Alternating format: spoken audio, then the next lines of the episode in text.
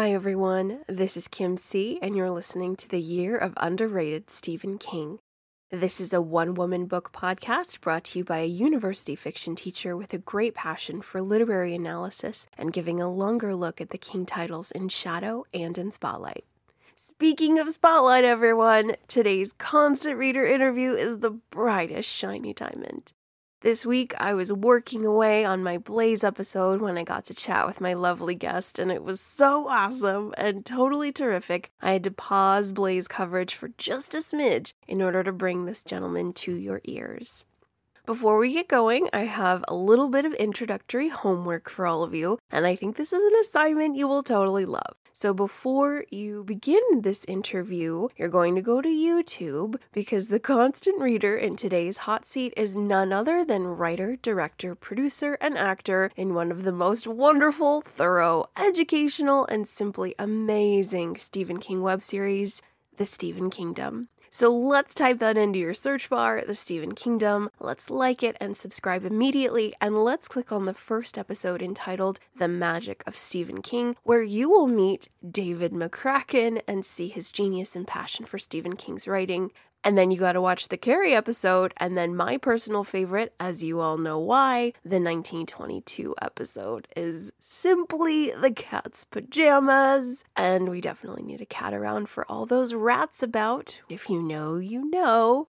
David is a highly decorated academic with a bachelor's and master's in creative writing and a master's of fine arts from the University of Southern California in the School of Cinematic Arts. He wrote, directed, and starred in the 2018 feature of Bullitt County and collaborated on the PBS web series It's Lit. I love that program so much, huge fan, which is what started the Stephen King snowball rolling down the hill. Ladies and gentlemen, I can't express enough what a lucky girl I was to have the opportunity to chat with David about our mutual love for the King's written word. Friends, this is truly an early Christmas gift and overflowing holiday miracle. Make sure you spend some time with the Stephen Kingdom, especially the 1922 episode, in order to make the last part of this interview extra fun, and then come right back to enjoy this wonderful constant reader interview with the immensely kind and inspiring David McCracken.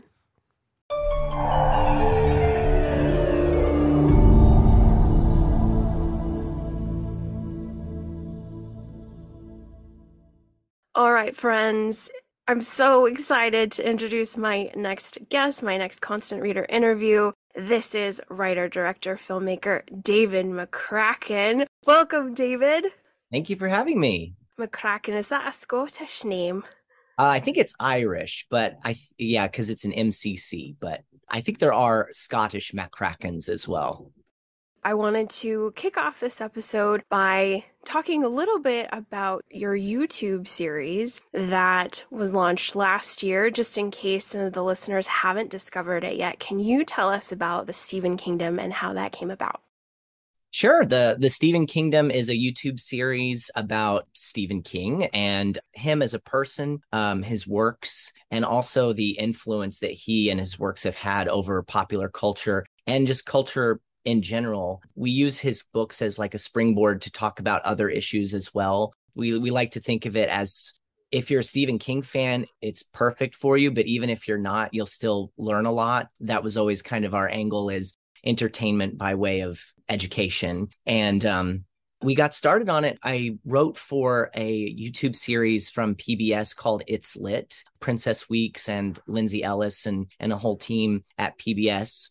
And we would just do different episodes about different genres of literature, different authors. And I think at some point around Halloween a couple years ago, they wanted to do a Stephen King episode. And I very, very happily volunteered to do that one. And as Stephen King does, I also way overwrote the episode, and it became really long, and we had to cut it down. And at some point in the episode, I wrote in a joke that said he's got so much work. He's got such a breadth of work that you could devote a whole YouTube series on him. And then, so it was just kind of a throwaway joke, but then it became one of their more highly rated and highly watched episodes. And in the comments, there were just a lot of like, was that a joke? Are you guys actually going to do a series on him, or what's going on here? So Lindsay had mentioned at one point, she was the writer host of that show, that maybe I should try to undertake that. I clearly love him and love talking about him. And so it kind of started from there. I just thought about it a little while. Me and my producing partner, Josh Reedford, we had been kicking around a lot of feature ideas and things like that, what our next feature would be after our first one called Bullitt County. And COVID hit, became very difficult to film anything with any crew of any size. And so that's why we thought, hey, well, you know, we could do this in a small contained crew, and we could actually do this all ourselves. It's YouTube. We could just put it up ourselves. We don't have to worry about a distributor. So it was just like a meeting of a lot of different circumstances and things that just coalesced. I never in a million years thought I would do a YouTube show, but it has proven to be just very, very fun and always different, because Stephen King, his works just run the gamut of tone and genre. And so we can just kind of play with that and have fun with it and present it in any number of different ways. I'm a huge fan. I pretty much was smitten kitten from the very first episode. And there's so much love and layers and education going on in this. And they're also really cheeky and very funny. So I'm just super excited for more people to view them. So my first question to kick off this interview is, how old were you and what was your very first Stephen King title? I came to Stephen King actually through the miniseries It. So I was kind of more of a, I was very scared as a kid, and I was more drawn to kind of sci-fi, like Michael Crichton and that kind of thing. And Stephen King, and one of the things we go into in the show a lot is that he's just so synonymous with being a horror writer that, especially when I was young, I hear Stephen King and I just didn't want to hear anymore. It scared me, just the name. And so I was more kind of influenced by his not being able to escape him in popular culture, because that It miniseries would come on. I was 6 years old, and it was on just on TV, on ABC, I think, and they were promoting it all the time, and you'd see Pennywise the Clown, and it scared me. And then I remember going to see the movie Twister, and they show the bits of The Shining on the screen, and just seeing the twins there scared me. So I was like not able to escape him. And I had friends who would read him, and I just was so scared of Stephen King growing up. But eventually, I came to read his dramatic stuff first, probably late middle school, early high school, Shawshank Redemption and The Body. And I was so captivated by his writing. And then eventually one summer I took the plunge and I read The Shining. I thought, I'm just going to read it outside by the pool, broad daylight, so it won't scare me. And, you know, it's scary, but it was his writing. It was just so eminently readable. And so at that point, you know, I was getting more into horror. And again, it was just like a confluence of different experiences for me, where I kind of let my guard down, like was open to horror, and then just loved his writing so much that then I was just a fan from there on out. Oh, we have such similar stories. I love it. I have visceral memories being a child, like 6, 7 years old. My dad was a King fan because King was super big in the 80s, and I'm an 80s baby as well. And my dad had all the hardcovers, and he had Misery, the original 86, 87 cover with the silhouette of Annie Wilkes. And I was always mesmerized by that cover, I was always looking at it as a kid. I'd pull it out and look at it. And I was the same. I never wanted to read scary things. And then after I finished my MFA, completely burnt out of literary fiction and all the beautiful prose written by depressed alcoholics. I mean, we love it, but it was done. And then I picked up Full Dark, No Stars, and 1922 changed my whole life. Because like you said, the writing is on another level. And when you're studying the craft, it just grabs you by the heart instantly. It's like this with movies too, I feel like, where you know something's great, and it is great, and it is just so enriching to read it or watch it, but it does feel like work sometimes. And Stephen King very, very rarely feels like work. It always is exciting to just open up and read and get lost in his world, even if it's just the world we know and it's pretty straightforward and normal. It is his writing that's just so readable and just carries you along. one of my older roommates named Liz. She was a huge King fan, and we always said every time we pick up a Stephen King title or a novel, it feels like we're really hungry and you're going to sit down to a very good meal. That's a good way of putting it, yeah. And it's just so accurate in the way I feel after I'm done. Like, I have been fed. I have been nourished. This was wonderful. So yeah, I agree wholeheartedly. My next question is in the film realm. As a filmmaker and creative yourself, do you have a favorite Stephen King adaptation? Yeah, this one was a hard one for me when you sent the questions early, because I feel like I categorize his adaptations, but also just film adaptations in general, in terms of like, how different are they from the books or how similar are they? I think they're both kinds of adaptations are so impressive to me in different ways, because I mean, we've all seen so many adaptations that just do not work for a number of reasons. Maybe they do stick too close to the book and that's the problem, or maybe they stray too far. And I found that like adaptations of his work have worked in both ways. The Shining's, you know, a great example. It's one of my favorite movies, but it is not a very loyal adaptation to that book at all. But I've never been really precious about book adaptations, because to me, and I think Stephen King says this is something similar, is that the book still exists. It's not like an adaptation of it erases it from existence. So if you don't like an adaptation of one of his works, the book's still there and it still lives in your mind. And so, you know, yeah, maybe that the movie just totally missed the mark, and maybe you really would like to see somebody do The Dark Tower right or something, but it still is a book. But yeah, in terms of adaptations, other adaptations that I really like, I mean, Stand By Me, I love, and it is pretty close to the novella. And I actually like that it doesn't really take the parts from the novella that are the cutaways to his novel, because I always felt that those were like the parts that slow that novella down. But obviously they don't do that in the movie. And one of my favorite adaptations of his, though, is Dreamcatcher, because it is just bonkers. It's like they took a book that shouldn't have been a movie. They made it into a movie, and it's made by like so many people at the top of their craft. And it results in an incredibly bizarre, bonkers movie that really doesn't work, but I love it all the same. And I mean, it's Lawrence Kasdan directing it. I mean, he wrote Empire Strikes Back and Raiders of the Lost Ark, and he's directed a number of movies like Body Heat. And then William Goldman adapted the screenplay. He's the one who wrote All the President's Men and Butch Cassidy. The cinematographer is the one who shot Mad Max Fury Road. And I mean, the cast is crazy with Morgan Freeman and Thomas Jane. And it's just wall to wall, just talent at the top, and they're doing just like a crazy movie about shit weasels and alien. I just love it. It's crazy. I love it. I haven't watched it yet because I haven't read Dreamcatcher yet. It's one of the Alien Kings I've been putting on the back burner, but I can't wait now. Yeah, it's weirdly faithful to the book in a lot of ways, which I guess is part of the problem, but why it's so incredible at the same time.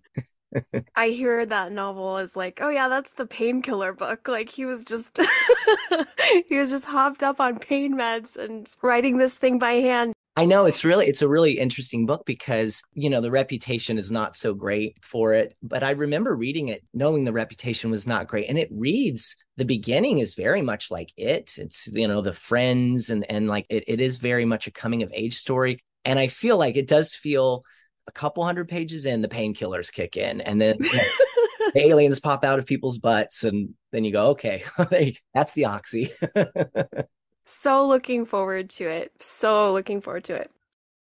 At this point in time, with this glorious collection behind you and such a wealth of knowledge, how many King titles has your journey taken you on? Are you someone who's just read them all, or have you kind of cherry picked around? I've not read them all. Partly because, weirdly, making the show takes away a lot of reading time, and whatever episode we're doing, and you know, we're always like way far ahead of what's on the channel. I have to just read whatever we're covering a lot. And so it's like Full Dark, No Stars. We started adapting the novellas in that, or adapting's the wrong word, I guess, covering or examining. But I found myself, I mean, reading that multiple times and really studying the stuff. But I'd say somewhere, including like all his nonfiction and collections, I probably read somewhere in the vicinity of 50, 60. I'm over half. But I mean, part of it is too that even though he has so many, you do just kind of want to take your time with it. Like you were saying with the meal, you don't want to gorge yourself. You want to pace yourself a little bit. Totally. I am someone who, when a new one comes out, I always all right, we'll see you maybe next year, yes. A couple months. Yes, I agree. The marathon, not the sprint. Right. My next question is about what you've experienced as a reader. Are there any titles that you've noticed you love, but not a lot of people love, and vice versa? You just hate this story or novella and everybody's like, it's the best. Yeah, my favorite King book is Hearts in Atlantis. It was one of the first that I ever read. And I think it was the same summer as The Shining. And I think it was partly because it looked like a summary book. But I've always loved his dramatic stuff. And Hearts in Atlantis just hit me, I don't know, at the right time. I've reread it a bunch. I love it. But I don't hear a lot of people talk about that one. As far as one that I don't really care for, that a lot of people seem to like, is The Outsider. I really did not take to that one very well, because I remember that was one I did read when it came out. And I think it's like 150 pages of depositions. Or you're like, okay, let's transcripts, let's move along. And, I don't know if we could talk spoilers on books and things like that. But I remember reading the dust jacket on that. And they said, there's a guy that he's like an airtight alibi and he was in two places at once. What could have happened? I remember thinking, well, it's probably like some monster that shapeshifts. I don't know. And it was. I was like, I wish I was wrong, because that's kind of... Yeah, Outsider. I agree. That one's a tricky one, because the first half is very, very crime fiction, really police procedural. And you're like, okay, I'm vibing with this. And then it just goes supernatural. So I do struggle with that one a little bit for that dichotomy. But oh my God, I'm so glad you said Hearts in Atlantis. Wow, that one is a gem. Oh, you like it? Yeah. It's one of those. I think I'm getting ahead of myself, but we could talk about it later. When you talk about what would you recommend to readers who aren't King fans or aren't familiar, that's always one. Low Men in Yellow Coats is extraordinary. And that film, Hearts in Atlantis, with the young Anton Yelchin, I think he plays Bobby Garfield, just crushes my soul in a vice. Oh, yeah. Anthony Hopkins, that whole story collection is just so soaked with pre and post Vietnam. And it just, it's a heart smasher. It's really, really good. Yeah, it's, I don't know, for whatever reason, I'm a big crier in movies, but books, it's tough to get me to tear up, and that one always does. Always does. Yeah. I love crying in movies. I love it. That's how I know it's a winner. If I'm dabbing but I'm a quiet crier, because I don't want to interrupt the viewing experience for everyone else. So it's very hard when you have to sniffle, but I love it. Just allergies. My next question for you, I love this one. It's just an open question. I just put it on all constant readers. What are your thoughts about The Dark Tower? I love The Dark Tower. It's definitely not for everyone. That is one you would not recommend to a non-King fan, because I think it's interesting because you weirdly can read them out of order. And I think a lot of people, it's kind of like with Star Wars, where they recommend maybe don't start with a gunslinger because it is so odd and it's so different than some of the other ones that come after that. But I always feel like The Dark Tower is one of those things that you don't, when you're reading other King works where Dark Tower stuff shows up, like Low Men in Yellow Coats, I think they talk about the beam and Ka in it. And I remember reading that before knowing what The Dark Tower was. And I remember thinking, well, that's weird, but it just, there's a lot of weirdness, so it just kind of fits, and you just think it's world building stuff. But then when you have read The Dark Tower, then it has a whole new meaning. And so I feel like The Dark Tower, you don't need it to enjoy King stuff, but it definitely enriches it if you are familiar with The Dark Tower. I'm on my first time through it. I just finished Wizard and Glass a few months ago, and I'm still recovering. That was wonderful, but very tragic and beautiful and incredibly rich. So I think I might read Wind Through the Keyhole before. I know that's very rebellious, but I think I'm gonna do that, because I've asked other constant readers and they're like, it's fine. Other people are like, no, you should do it canon and don't read it till the end. But I'm like, I really want to stay in this Wizard and Glass zone a little longer. I really do. Oh yeah.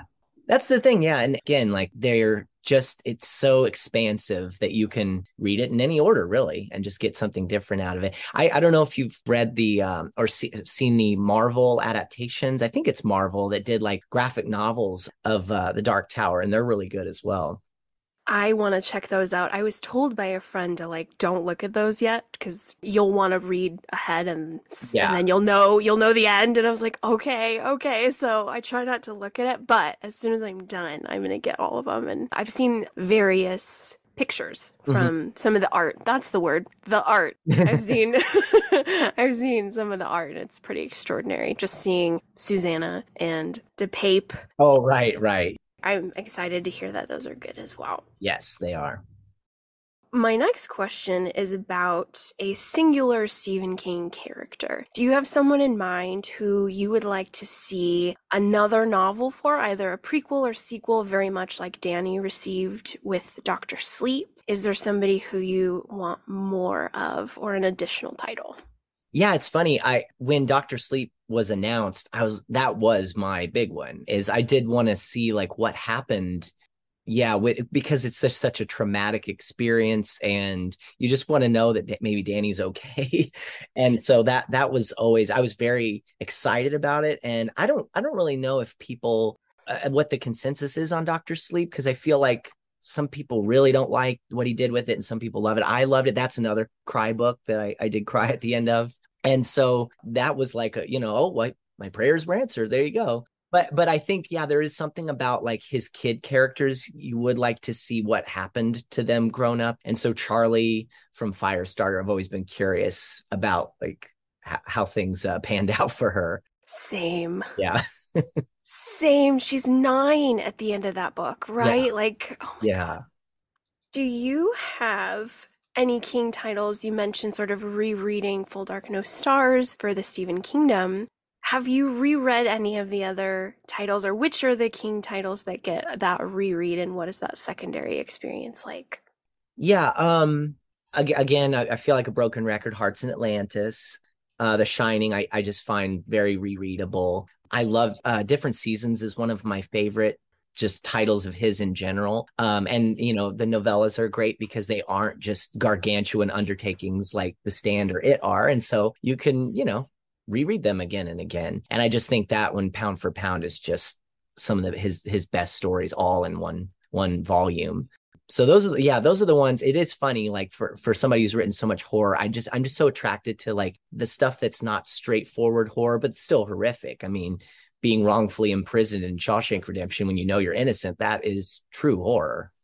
I love it. I love Different Seasons as well, but the one that apt pupil absolutely wrecked me. And it's scary too. I mean, it's thrilling. Yeah, very, very intense. The human darkness, like human evil, is something that I think King does exceptionally well, in addition to gothic horror and all that good stuff. But human evil, I love Different Seasons, and then I'm like, oh yeah, apt pupils in there, great, okay. So I struggle with it a little bit because it's so powerful, it's so disturbing, it's kind of like a slime trail in my mind a little bit. Yeah, for sure. Yeah, there are some books like that make you just feel icky at the end of it. 100%. And so it's not often, but every now and again, I'm like, when I encompass the title in my mind, I'm like, oh no, okay. We're just going to tiptoe around that one. Yeah. Summer of Corruption. I was just going to say it's the summer one. Yeah. Let's go away from that. My next question, in addition to piggybacking off of disturbing King stuff, do you have a favorite Stephen King villain or villains? Yeah. This was an interesting question because I hate being the guy who's like, well, it depends on how you think of that. But it is, there's the villains that you kind of love to hate, like Pennywise, but in terms of villains that I think are the most interesting are the ones that maybe aren't straightforward villains. Like, I think there's an argument to be made, obviously, like Carrie just goes berserk at the end, but she's very much not a villain, but she is destroys a whole town. And same with Jack Torrance, he's more complicated than just the villain. So I don't even know if you categorize them. I've always thought probably the scariest creation that I've always stuck with me for him, so I wouldn't call it my favorite villain, is Rosie's abusive husband and Rose Madder. I found that, but that talking disturbing books, I found that character very scary because he was a cop. So he had all these resources at his disposal and he was so relentless. And just when you think Rosie's one-upped him, he just keeps pursuing her. And I just found that character so scary.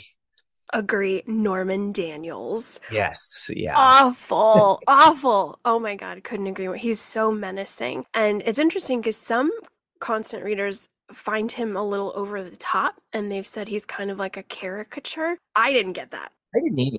I thought it was incredibly real. I mean, there are people like that. That's the thing is, you know, when you are like have that feeling of being above the law, you do feel like you can do anything and you do go over the top. I mean, yeah. I mean, our world's filled with over-the-top characters. And I mean, I feel like just, I don't know, the last 6, 7, 8 years, it's just been, I always hear people mentioning on Twitter or something like, if you wrote this in a book, it would be you get a note that it was over the top. Like we just live in that world. And there are people like that, scarily. So true. So true. Yeah. I read Rose Madder, I think, in 2020. It was perhaps an unwise decision at that time. Inside, yeah. Oh man, yeah. There was a lot of existential dread those couple months. So I also read Under the Dome during that time. Oh gosh. You're just leaning into the whole isolation thing, huh? I think so. I think there was some real masochism against myself for sure. But I agree. Norman Daniels is absolutely monstrous. And I'm so glad you mentioned him because I think he's forgotten quite a bit. Pennywise and Flag are usually the ones that dominate the conversation. And rightly so. They're extraordinary and huge and completely bombastic and wonderful. But yeah, there's some forgotten ones that are so great. Yeah, that's why the favorite villain thing is such an interesting way to phrase it because, you know, I mean, I'm sure you have this too, where there's horror movies or where you love rewatching them because they're kind of like they scare you, but there's something about them that is enticing. But then there are horror movies that are almost so effective for you that you just never want to see them again. And so, yeah, somebody like Pennywise, you love to hate him. And he is just, like you said, bombastic. People can dress up for him as Halloween, but I don't think anybody wants to dress up as Norman Daniels. Totally. I think that's perfectly said. Yeah, that makes so much sense. Nobody's going to put a bull mask on. No. I hope. Terrifying.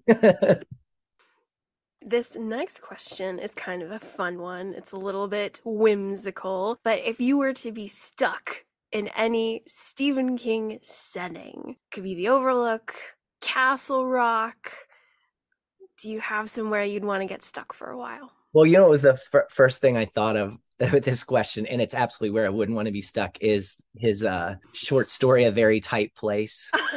Being stuck. Anybody who's read that knows what I'm talking about. I do not want to be in that place. But yeah, I mean, most of his places are like you don't want to be in them for any extended period of time, as kind of alluring as they might be initially. Overlook, of course. But again, it comes with a price of, you know, going crazy, killing your family. But honestly, I've always found I love the world in 11/22/63 in Texas. And I love, again, it's more one of his more dramatic stories. But I just that is just filled with nostalgia and nostalgia for a time I never lived in, place I never lived in. But he just paints that world so well. I just want to, the whole premise of that book is that he wants to keep going back to this place. And so King has to paint a place that you want to keep returning to. And I do. I just think that whole world in 11/22/63 is just beautiful. Oh, I love it. That's such a great answer. I love that so much. Jody, Texas. So precious. Mm-hmm. Yeah.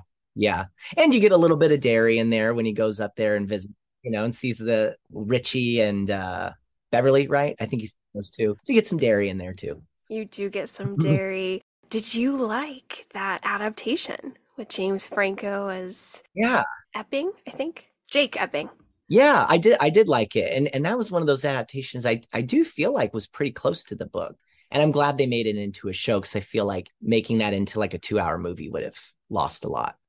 We need a lot more, just 8 episodes or nothing for King. All right. So I do want to kind of circle back with being a passionate King fan, talking to non-King readers. With constant readers, it's tremendous, and we just get to, it's a language we speak when we get to talk about these books, and it's a really inclusive club. But one of the reasons I started my podcast was to academically look at King and show people, especially my beloved but snobby other MFA folk, that he has so much merit and he should not be marginalized by the academic community. And I think he is just as powerful as any classic novelist out there. So that was sort of my driving force. So when you talk to non-King readers, what are some of the questions you ask them to kind of appropriately prescribe the right novel for them? Or do you just kind of have a bank ready to go? I generally think I go back to kind of what got me into King, because I do feel like I mean, if somebody's a horror fan, then open season, go for, you know, like there, you can't go wrong. But I feel like the one, and again, it's why our first episode of The Stephen Kingdom is so devoted to what you were talking about, which is like, he's not just a horror writer, quote unquote. I mean, he's so much more than that. And so I feel, having been one of those people who shut him off for so long because of that reputation, I always want to recommend something that's not just a straight down the middle horror book. And I feel like, even though Hearts in Atlantis is my favorite, like you were saying, because he's more than just a popular novelist too. He plays with the form a lot. And a book like that is so unusual because it is 5 stories, it's 2 novellas, and it's 3 stories, and they're interconnected through a theme and various side characters, and each story is in its own tense and POV. So I would pick something a little more straightforward, and I'd probably do something like The Body or The Shawshank Redemption, just because they're shorter. They're just like a nice little way into Stephen King that are a little more straightforward. And I think people also are more familiar with those movies. And so it's just more comfortable to then dip your toe in the water and then get into some of the weirder stuff after that. The advanced King section. Yeah. I support that. That's awesome. I'm so thrilled that you have such a love for Hearts in Atlantis, because that is an underrated King title, and it doesn't get a lot of exploration, and it is extraordinary. But like you said, it's the little weird bunny. It's different. It's very experimental, but the theme ties it together, and the passing of time is pretty extraordinary. So I'm really glad there's love for Hearts in Atlantis, because that one just needs more eyes on it. It needs to be more mainstream for sure. I agree 100%. And if we can help that, excellent. Right? Our holy message. May it be heard. My next question is in regards to Stephen King females. I know that Stephen King, in my analysis over the years, I'm like, this guy's really a dude writer. If dude writer is a thing, like there's a real masculine voice. But some of these female characters are absolutely unforgettable. And one of the projects or themes I'm really exploring is the women of Stephen King. I'm really looking at what he's doing with archetypes and the dark goddess and the victim and the revenge and all this really fun stuff. That's kind of what's in my current stew pot. So this question is about your favorite Stephen King female. Yeah, like you said, there's so many. I've always been drawn to his kid characters, and therefore I'm drawn to his girls as well. And so I do love, and I think maybe it's partly because we're still in the middle of doing so much with Carrie on The Stephen Kingdom, that I really love Carrie. And I think there's so much more to her than kind of what he initially thought, because, you know, the whole story of he was writing it and then he hated it and threw it away. And then Tabitha rescued it and said, keep going, and I'll help you with some of the female stuff. And, you know, he's mentioned in On Writing about how he just felt her to be so unpleasant and just kind of like a victim, but that's kind of the point. And it's like, you know, she is just a boiling tea kettle that unleashes at the end. And so Carrie's, I love her as a character, but it is a hard read, because you do just spend pages, and thankfully it's short, but you spend pages just seeing this girl get tortured from every aspect of her life, the kids at school and her mother. And so there is kind of a catharsis to seeing her go, you know, unleashed, even though it's still tragic. But I found her to be more interesting the more we examine her in the show, because she is, I think, more than just that surface level victim. And we mentioned Charlie from Firestarter. I love her as well. I just love these.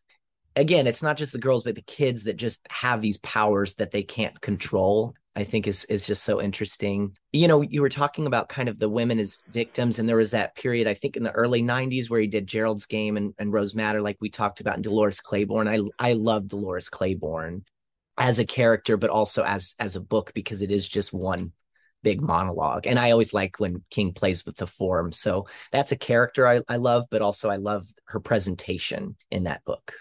I haven't read Dolores yet. I'm excited to, but I love any time we get like the main accent and the main colloquialisms for a really long time. I just love it. It's just so immersive, because I'm a West Coast girl, so I don't know much about the East Coast way of articulating things, and it's just magical when I'm like, what?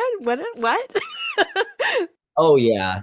I think there was, in that latest Firestarter adaptation, which was not great, but somebody's drinking a beer called Aya beer, the AYUH. I thought that was good. That one's so wild. I had to talk with a lot of folks about how that's pronounced. It's wild.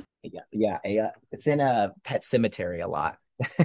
With the Crandalls, with Judd. Totally. Yeah, every third word is Aya. But some of my favorite Stephen King short stories are those really Maine-soaked island ones. Mrs. Todd's Shortcut and The Reach. The Reach, yeah, I was just going to say that. So good. We're just soaked in that Maine milieu or on the ennui of that life. So I have a lot of love for that. So I'm excited to read Dolores. But nice females. You have a really terrific list there. Well, there's no shortage of them. I mean, yeah, he does, for somebody, like you said, who does have a masculine voice. He is always, I think, trying to challenge himself, you know, to varying degrees of success. But I always appreciate that when authors really try to write outside their experience, because it is all about empathy. And if he just wrote a bunch of straight white male characters, I think it would get boring pretty quickly.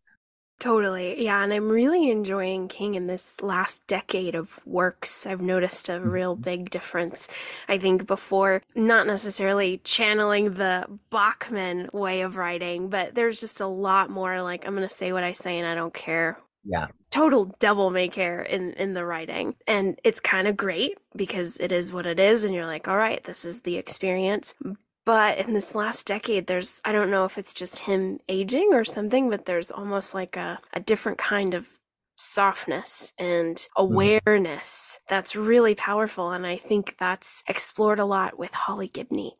Yeah, I agree. I think that, especially if you know his politics, and he is very upfront about it on Twitter, you just know that his heart's in the right place. Like, even if he, in somebody's opinion, might whiff it or just doesn't stick the landing for some kind of character that isn't a straight white male like him, he tries, you know, and his heart's in the right place in doing that. Absolutely. Keen observation indeed. My next one, I'm just staring wildly at this beautiful King collection you have. So this question is in reference to, if you haven't already received a signed Stephen King novel, what would be the one title you would take to get signed by him? I have not, so this is pure conjecture, but as much as I love Hearts in Atlantis, like we've said, I think I would go with On Writing, because that to me is... That's one, I'm sure you as with such a background in writing, is I don't know how many times I've read that in totality and pieces, but that one is, as his memoir, just also does feel the most personal in a lot of ways. And in the circumstances that he wrote it, you know, like after having that near-death accident, there's an urgency to it. And it's for somebody who has written so much and has lived such a life, it's very brief. And it's so controlled as being both, like, it's called a memoir of the craft. And so, yeah, I think of all his books, I would like his signature on that one. Oh, that's awesome. That's so perfect. It is one of the most inspirational texts. It's just so great. It's so great and funny. I think that's what I love so much about Steve, is not only is he just this powerhouse of a creative mind in fiction, but he's just so funny. Like such an average Joe who's really cheeky and very funny. Yeah, that was partly why we wanted to inject our series with humor. I mean, it's not always probably the type of humor that Stephen King might have, but he is, like you said, really funny. And in a book like On Writing, he does present a lot of very touching bits from his life, and also great advice, educational advice about life and writing in funny and accessible ways. And yeah, nobody does it like Stephen King. Yes, so perfect. My next question is about your top 3 or your top 5 in your Stephen King journey. What's on the shelf and kind of how and why did it get there? Yeah, Broken Record, Hearts in Atlantis, of course. The Shining, because of it unlocked the rest of his horror books for me. But also, yeah, I just feel it's one of his best. Different Seasons, because that one is just such a treasure trove. I like mixing it up with some of his books that bring you into a whole world, and then others that just are little bite-sized nuggets. I would, On Writing, of course, I would also do Skeleton Crew. The Mist is one of my favorites, but I also think Pound for Pound, I think, has his best short stories in that one. My favorite ones anyway. So good. Such a great list. I just read Skeleton Crew this year, and there are some gems. There are some absolute gems in there. The Reach is one that blew me away. Mm-hmm. Mrs. Todd's Shortcut. I also really loved Uncle Otto's Truck. Yeah.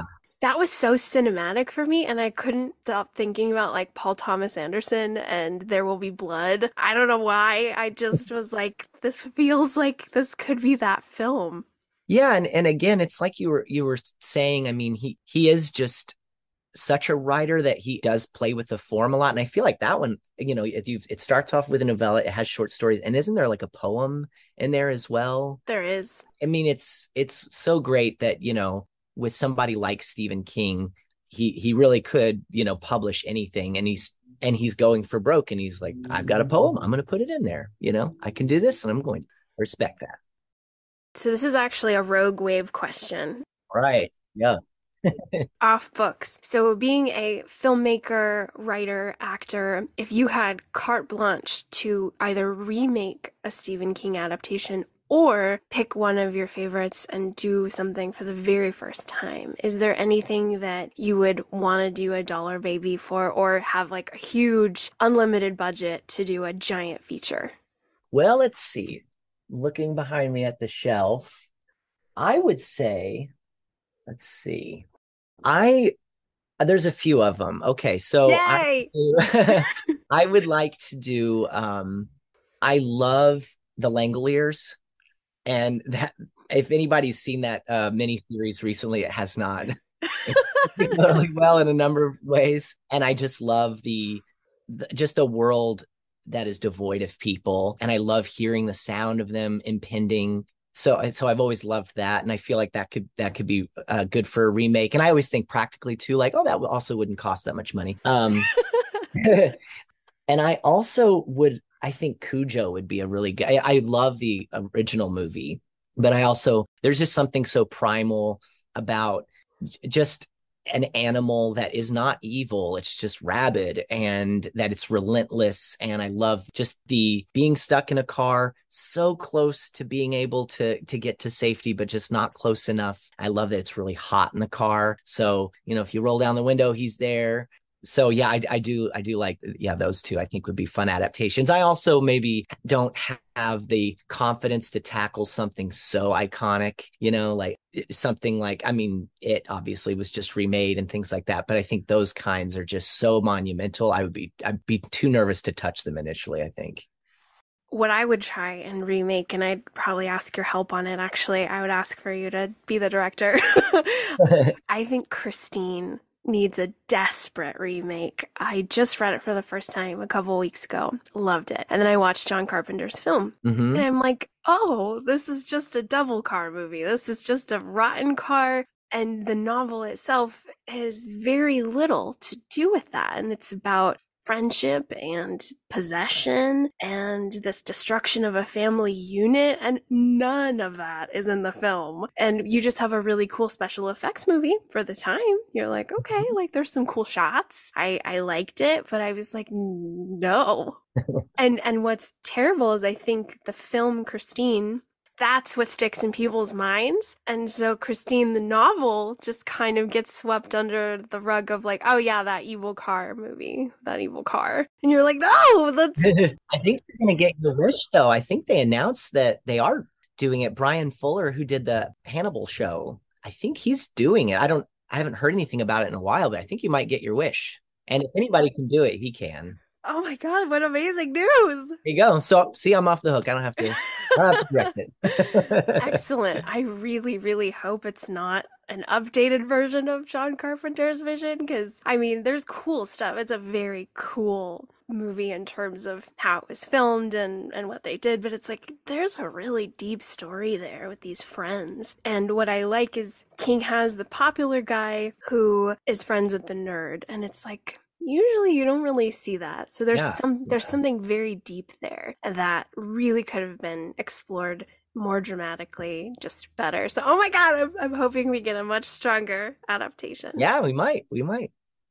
That's about all I have. This has been truly amazing. So before we go, can we get, if you're allowed, any sneak preview on the next Stephen Kingdom episodes that might be up soon or in the future? Yeah, we're actually in the middle of kind of revamping the channel a little bit. As you know, our episodes don't come out as frequently as they should and could, just because they're so immersive and long. And so we're going to be doing a lot of more short episodes that come out more steadily. So for the foreseeable future, we basically are alternating between novellas from Full Dark, No Stars, and Carrie, because Carrie, even though it's so short, is so loaded with so many things that King will carry on all his other books. We get into that kind of the thematic stuff that he will explore later, but also it's so wrapped up in an interesting publication history. Tabitha rescuing it, him kind of coming off of it, making decisions on should he do another horror book or not. There's also just a whole history about the books that he wrote pre-Carrie. And, some of them became the Bachman books and some of them never saw the light of day. So we get into that. So there's a lot of like shorter Carrie episodes that will kind of like come out every, 3 or 4 weeks. And then there'll also be some Full Dark, No Stars. And then we also are lucky enough to be able to interview a lot of horror writers and people involved in Stephen King in his world to some degree. So we'll also be having interviews throughout the year as well for the channel. So for this foreseeable future, it's Full Dark, No Stars, and Carrie. And we might, get a wild hair up our butts and do a short story here and there. But yeah, we're deep in Carrie land currently. Oh, I love it. I'm such a huge fan. And because Full Dark, No Stars was the very first King title I ever read, I could not be more celebratory of what you're doing. It's just phenomenal. And oh man, the 1922 episode is so tremendous that I just hope everybody stops everything and just go watch it. Please read this short story first. You'll enjoy it so much more. I was talking to my boyfriend and so excited about today's Constant Reader interview. And he's like, don't talk too much about the rat because you love the rat. And I think I got him. I got him right here. Oh my God. He's so cute. Oh my gosh. It is one of the most hysterical parts of that. But it's also so wonderfully woven in with academia, which just makes my professor heart sore. So thank you for that. Thank you for the humor and all of the wonderful content. But yeah, that rat and the rat's little bucket. Okay, that's all I will say. Bucket, yeah, that was hard to find. Actually, we were like, "Well, we need a rat-sized bucket." And, yeah, our Amazon order list is always very strange when you have to wonder, somebody at Amazon's like, "What are these people up to? They're getting like costumes and all sorts of rat puppets and." But I'm just a drooling fan over here for the Stephen Kingdom. So this has been tremendous. Thank you so very much. Oh, well, thank you. Thanks for having me. And there's plenty more fake facial hair on the way. Yay! Ashes and beards and oh my gosh, I'm so excited for A Good Marriage. Oh my gosh. Yeah, I've just finished writing that episode, and I think we're filming some of it in December, and we just finished the Fair Extension one. So we've got a lot of fun stuff. The devil shows up in that. It's a musical. Yay! So, yeah, there's something I haven't mentioned yet. Yeah, it's a musical, and yeah, we're just having a blast trying to find different ways to just impart knowledge and also just have a good time and hopefully entertain people. Well, this constant reader is just swooning for it, so thank you so much. If the weight of it is a little too immense, it is so beloved. Like, I know that the people who participate in it and watch this are just like, you're just, your day is better after watching a Stephen Kingdom episode. So thank you so much for creating it and making it as rich and wonderful as it is. Oh, well, thank you. Thank you very much. We make it for ourselves and the fans, and so yeah, we are fans of King, and hopefully other fans like it too. And I'm glad you like it. Absolutely. All right. Take care. And thank you so much, David. Thank you for having me. Thank you.